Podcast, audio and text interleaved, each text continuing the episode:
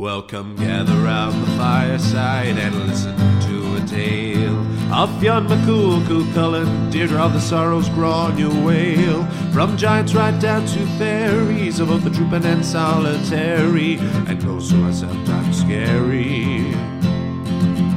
Anything goes by the fireside. Yeah. Fireside, the Puka fireside, the Merrow fireside. Kings and queens fighting heroes, don't you run from the fun, there's no need to hide. Sit by the fireside. Mm. Fireside.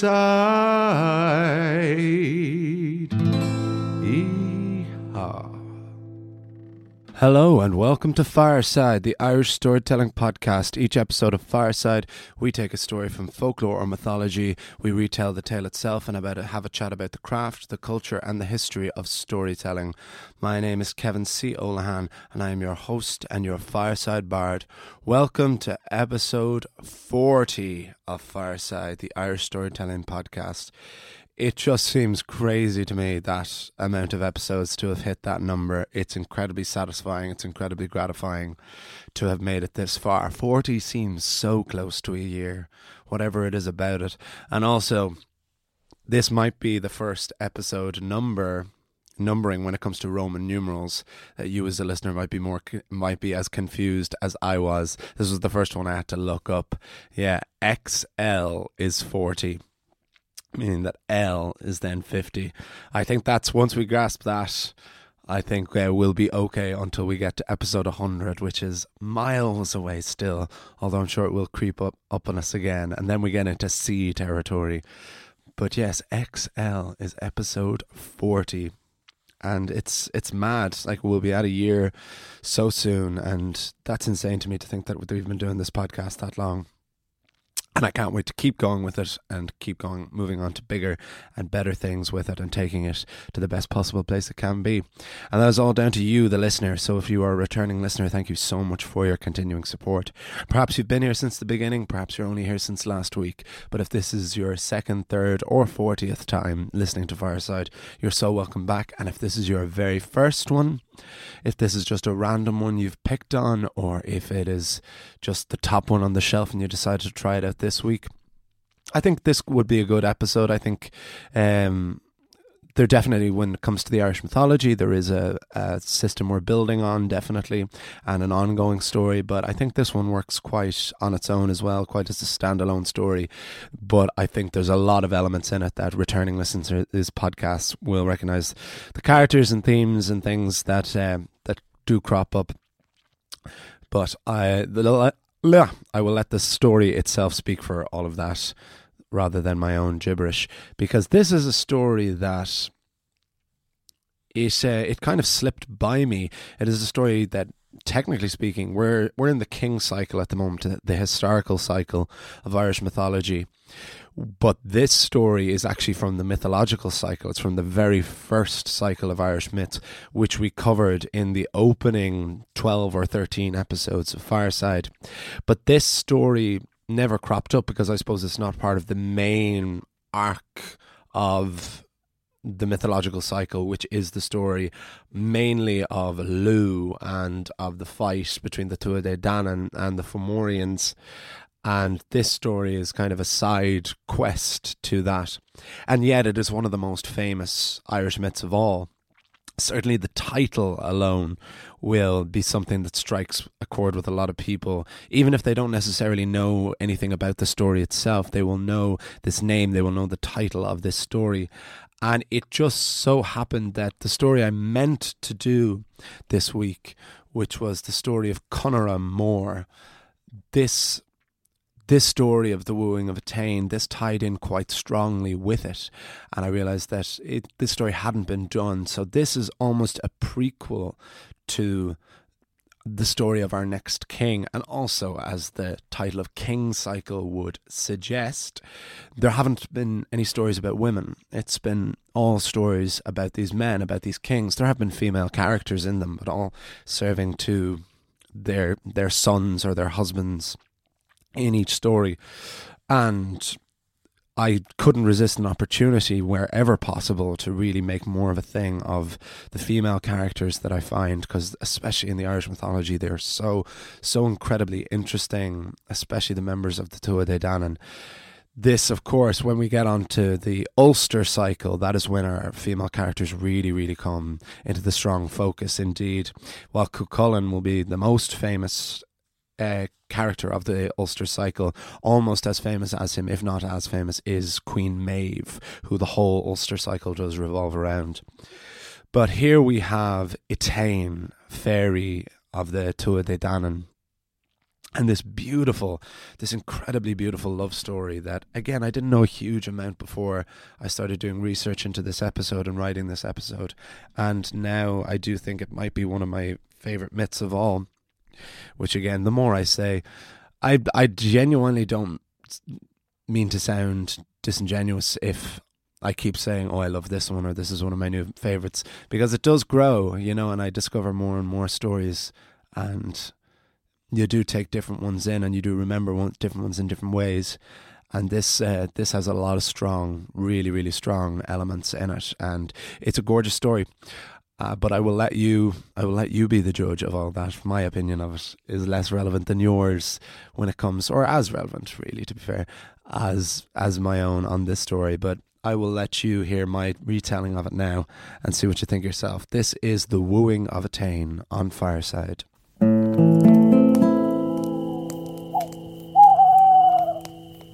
The Wooing of Etain.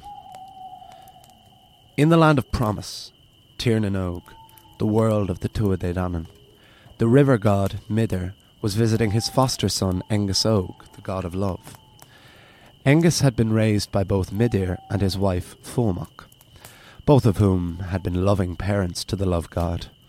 After all, how could they have not loved a love god?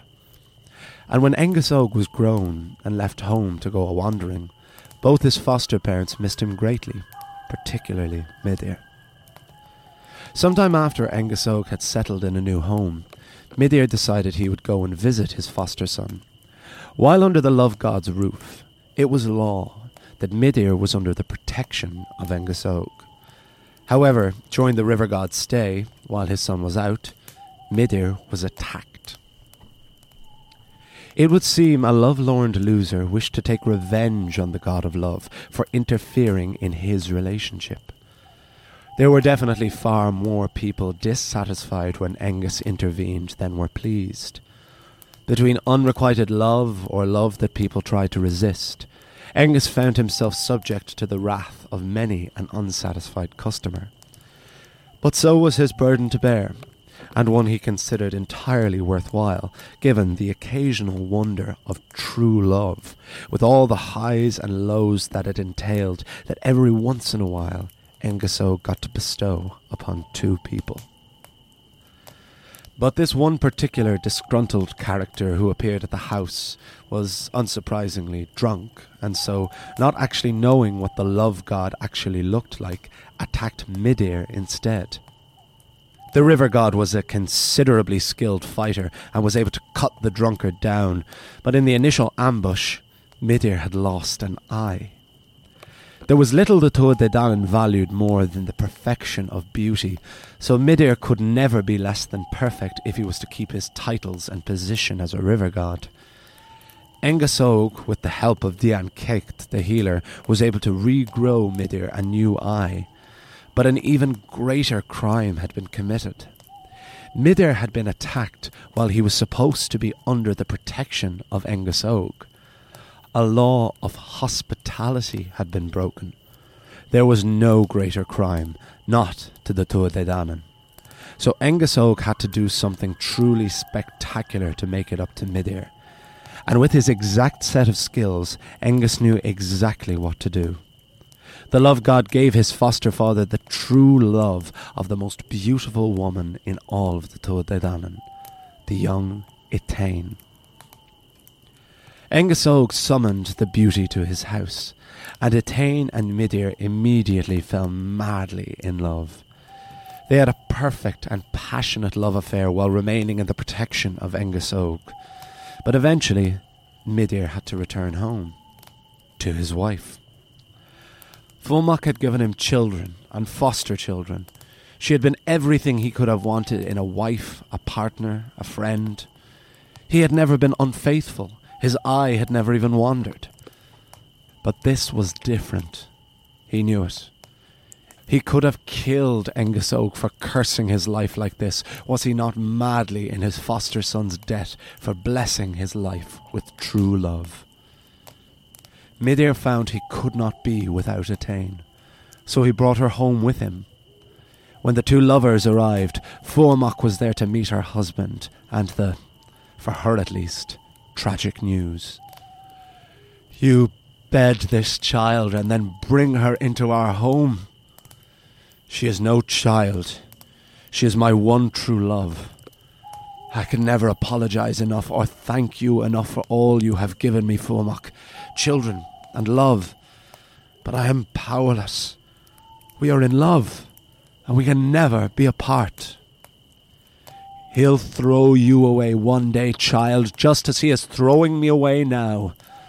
My name is Etain, and I will never be thrown away for we have been bound by the dual blessing and curse of true love. So as long as I breathe, I will love Midir, and he will love me.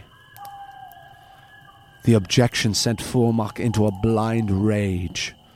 And could you really blame her? As dark storm clouds raged in the sky, Fuamach cried out, Let us see you two lovers endure this storm and with all her power, Fuamach turned the young Etain into a shower of rain and cast her out into the storm. Each and every drop that made up the fibre of the girl was tossed and battered from the sky down onto the hard earth, where it began to soak into the moist grass. Despite what he had seen, Midir did not believe it would be possible for Etain to be dead. There is no way Angus Og would have given him such love only to snatch it away like that. Midir searched through the damp countryside until he came across a puddle that glimmered with effervescence like a druid's brew. On hand and knee, Midir crawled over and gazed into the puddle. In place of his own reflection, he saw the face of Etain. With a ripple, the puddle began to condense and congeal until from it emerged a stunning butterfly, the first ever seen in the world of the Tuatha De Danann. The butterfly landed on Midir's shoulder, and knowing his love was with him again, Midir returned home, vowing to protect the butterfly Etain until she could be in her true form once more. Having left her husband in a fury, Fuamach was even further outraged to learn of the butterfly Etain and of the unaltered love between her and Midir. It was said when she fluttered her wings, a sweet music played that could only be heard by her love. So Fuamach summoned an even greater storm that swept through each and every keep and castle in the land of promise until it reached Etain and carried her off from the shoulder of her love and into the ether. Etain was carried through entire dimensions for years on end, but she endured. She stayed alive. Likewise, back in Tir na nOg, Midir never gave up the pursuit of his beloved. No matter what storm Fuamach summoned, they would endure. After seven years, the butterfly Etain would eventually find herself in our realm, the mortal world during the reign of King Conchobar mac Nessa. But Fuamach's mighty wind blew her to the home of an Ulster chieftain named Aether. The butterfly landed in a goblet of wine, which was soon drank along with the butterfly by Aether's own wife. The queen immediately fell pregnant, and nine months later gave birth to a child considered too perfect to be human. There was only one name they felt they could name the child. They didn't know why. It was as if the child was already named Etain. Now in mortal form, Etain grew up to be as beautiful as she had been in the fairy world. But Etain had no memory of the fairy world, or of her former life, not even of her love Midir. When Etain was once again a grown woman, the High King at Tara was Yuki. It had come time for Yuki to marry, and as High Kings often did, he sought the hand of the most beautiful woman in Eire, and there was no doubt among any of the king's advisers that this was Etain. They met, and both the princess herself and the parents of the king and queen of Ulster agreed to the match.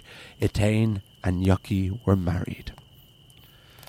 Now, since the time when they had called the island their own, the Tuatha De Danann's personal visits to the mortal world were infrequent. Usually, it was when they were inconveniently summoned by some druid, or when they intentionally wanted to interfere in the affairs of mortals.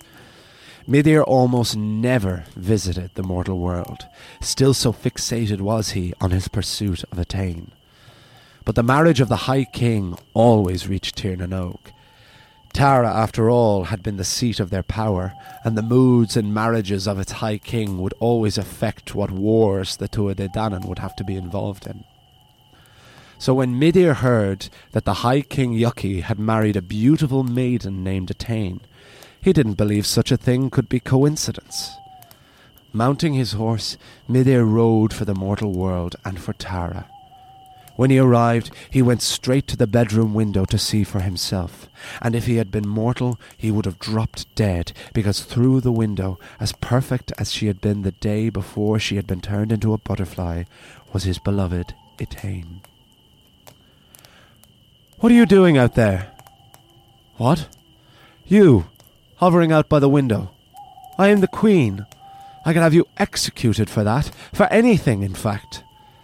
Etain, my love, it's me. Who are you? Midir initially did not believe it was possible. But looking into the deep brown eyes of his beloved, he did not see the glimmer of recollection. Etain truly did not know who he was. I am Midir of the De Danann, and you are one of my people. We were in love, but you were taken away from me. Now, after all these years, I have finally found you. You belong in Tir na nOg. You belong with me. To the mortal Etain, it was impossible to comprehend any of this. For sure, she had never experienced such an overwhelming display of love. When she had been courted by Yuki, their marriage had seemed more like a business arrangement than a profession of love. But to her, that was irrelevant. You come here and you ask me to run away with you. Besides the fact that I have no memory of who you are, I am married. And more than that, to the High King of Ireland. I am a river god that outranks your mortal king. And this isn't even about power. This is about love. This is about honour, replied Etain. And I refuse to destroy mine. Yuki is my husband, and no matter how many times you attempt to woo me, I will never dishonor myself. For the first time in decades of searching for Etain through land and air and sea, Midir felt the downward pull of defeat, and an emptiness where boundless love used to be the sole occupant. But once Angus Og has cast his spell, giving up is no longer an option. Midir thought to himself that if he could just get close to Etain, if he could kiss her, then she would surely remember him. But if she was bound by honour to her husband, there was only one way to do that. So Midir went to Yuki. The river god appeared to the High King when he was alone in his study. Yuki, High King of Eire, I am Midir of the Tuatha De Danann. I have been sent to test your worthiness to join the esteemed ranks of the Tara High Kings. Any challenge I openly accept. What do I have to do? I challenge you to a game of Fidchell. Fidchell was a Celtic predecessor to the game of chess. Many fates have been decided in its playing. It was played by Lugh and Nuada to decide who should be king of the Tuatha De Danann. It was played by Fionn McCool and his son Oisin to lure Diarmid O'Divna out in the pursuit of Diarmid Grania. And here it was played between a mortal high king and a fairy river god to decide the fate of a woman they loved. Of course, Yuki didn't know that part. The two played Fidchell long into the night in that dark study by a roaring fire. The pair seemed well matched, with each winning and losing in equal measure. However, Midir was losing intentionally to get Yuki's blood pumping, to make him reckless. The two men eventually started playing stakes, and as dawn approached, Midir said, One final game, the decider. Name your price, said Yuki. If I win, you will have the blessing of the Tuatha De Danann. Lose, and I get to kiss your wife. What? Just a kiss, mind, and maybe a hug. Count yourself lucky. If I was Manannán mac Lir, I'd have bedded her without you even knowing. Lucky for you, I'm a river god, not a sea god. Yuki was full of adrenaline from the night's games.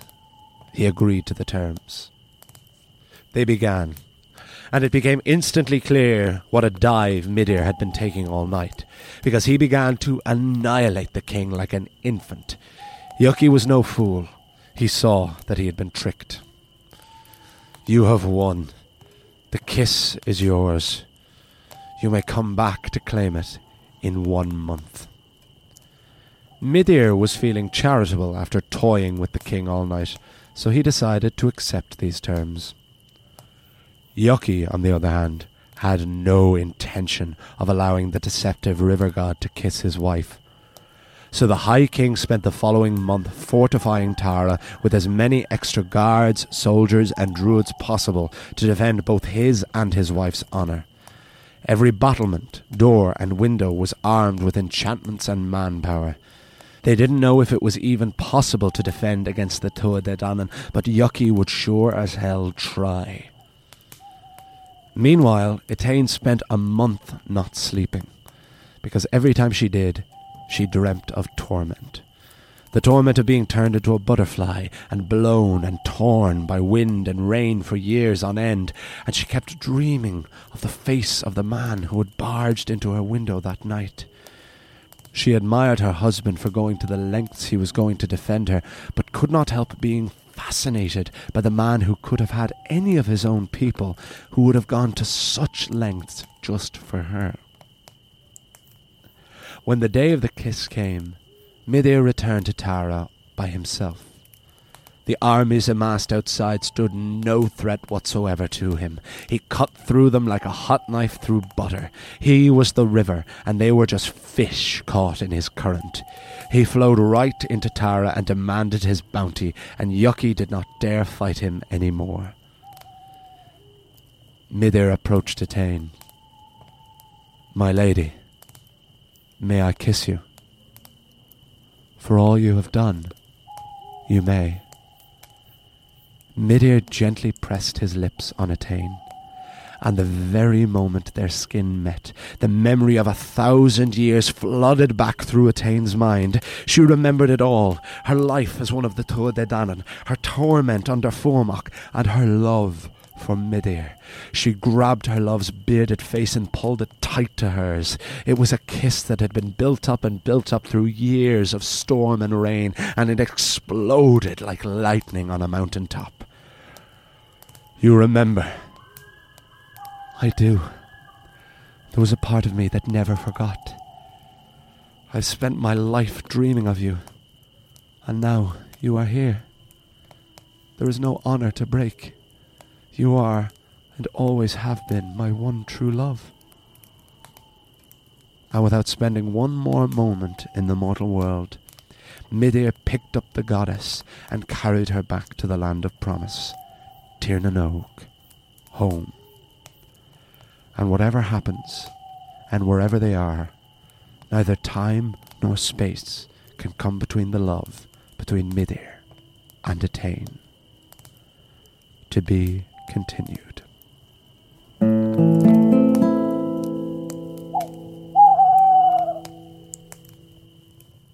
And there we have The Wooing of Etain on Fireside.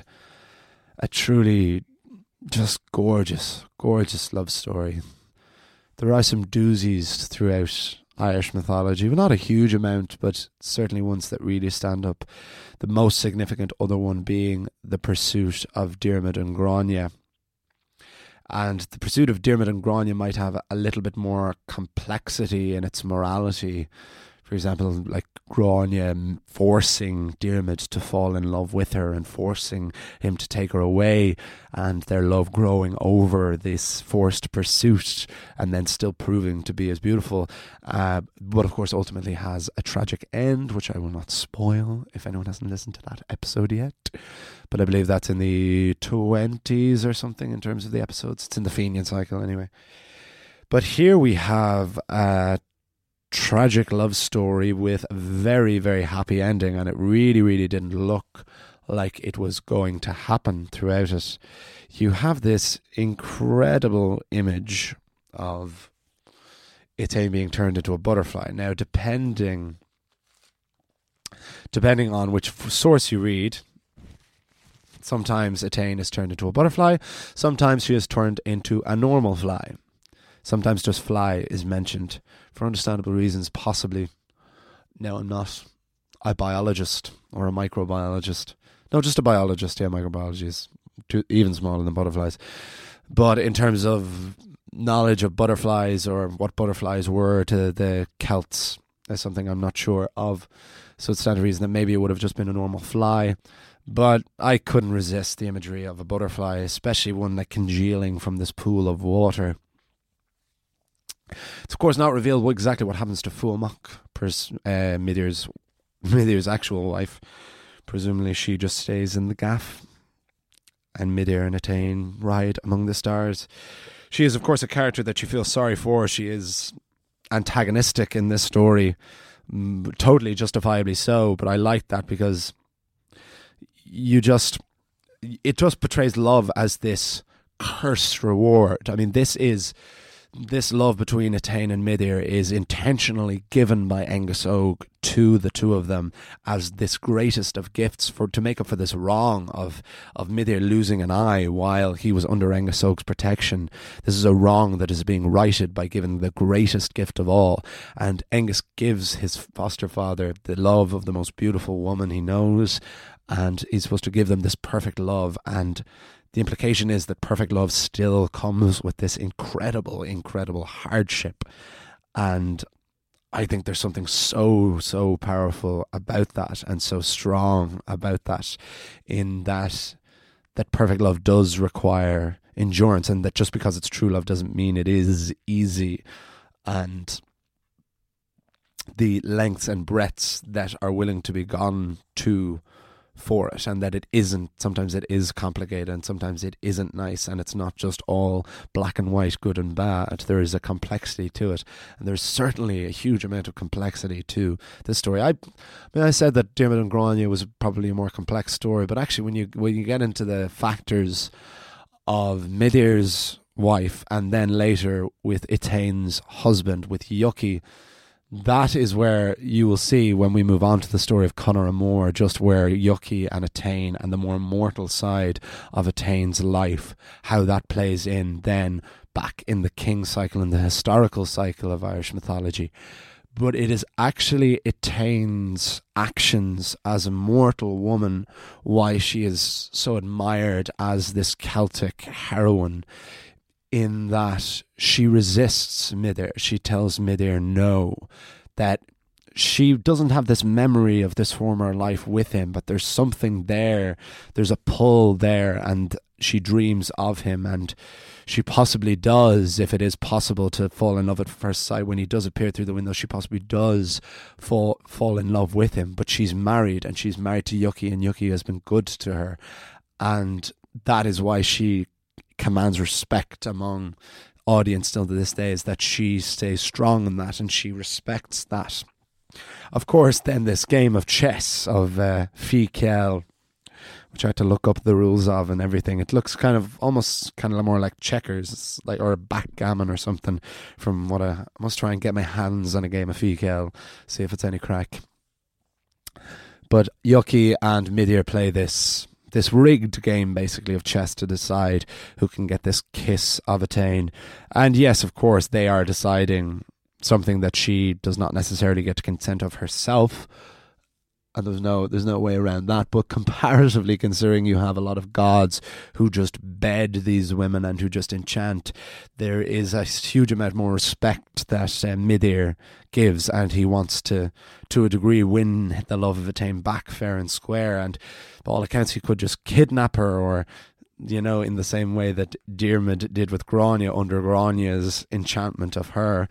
But there's something more there's something more grounded I feel in, and there's something more that I like a bit more about how this story progresses, and that it comes to it, and and Etain is happy to let the kiss happen, and then once the memories are there, then of course it's it's more black and white because she already Midir is her true love, and it was actually her presence in the mortal world that is the the honor system changes. Before before while she's in mortal form and she doesn't have any memory of the fairy world she has no that's where her obligation is. That's where her duty lies to her mortal husband.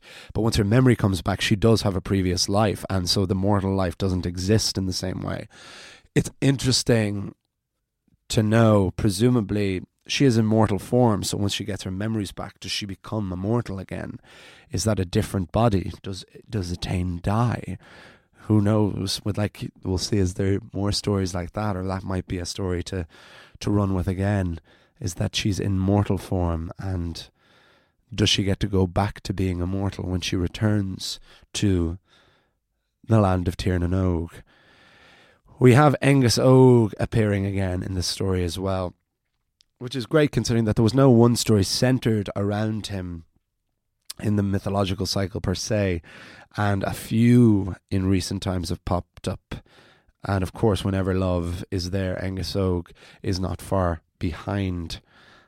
I have to wrap things up actually, as we've come to our end of our session here.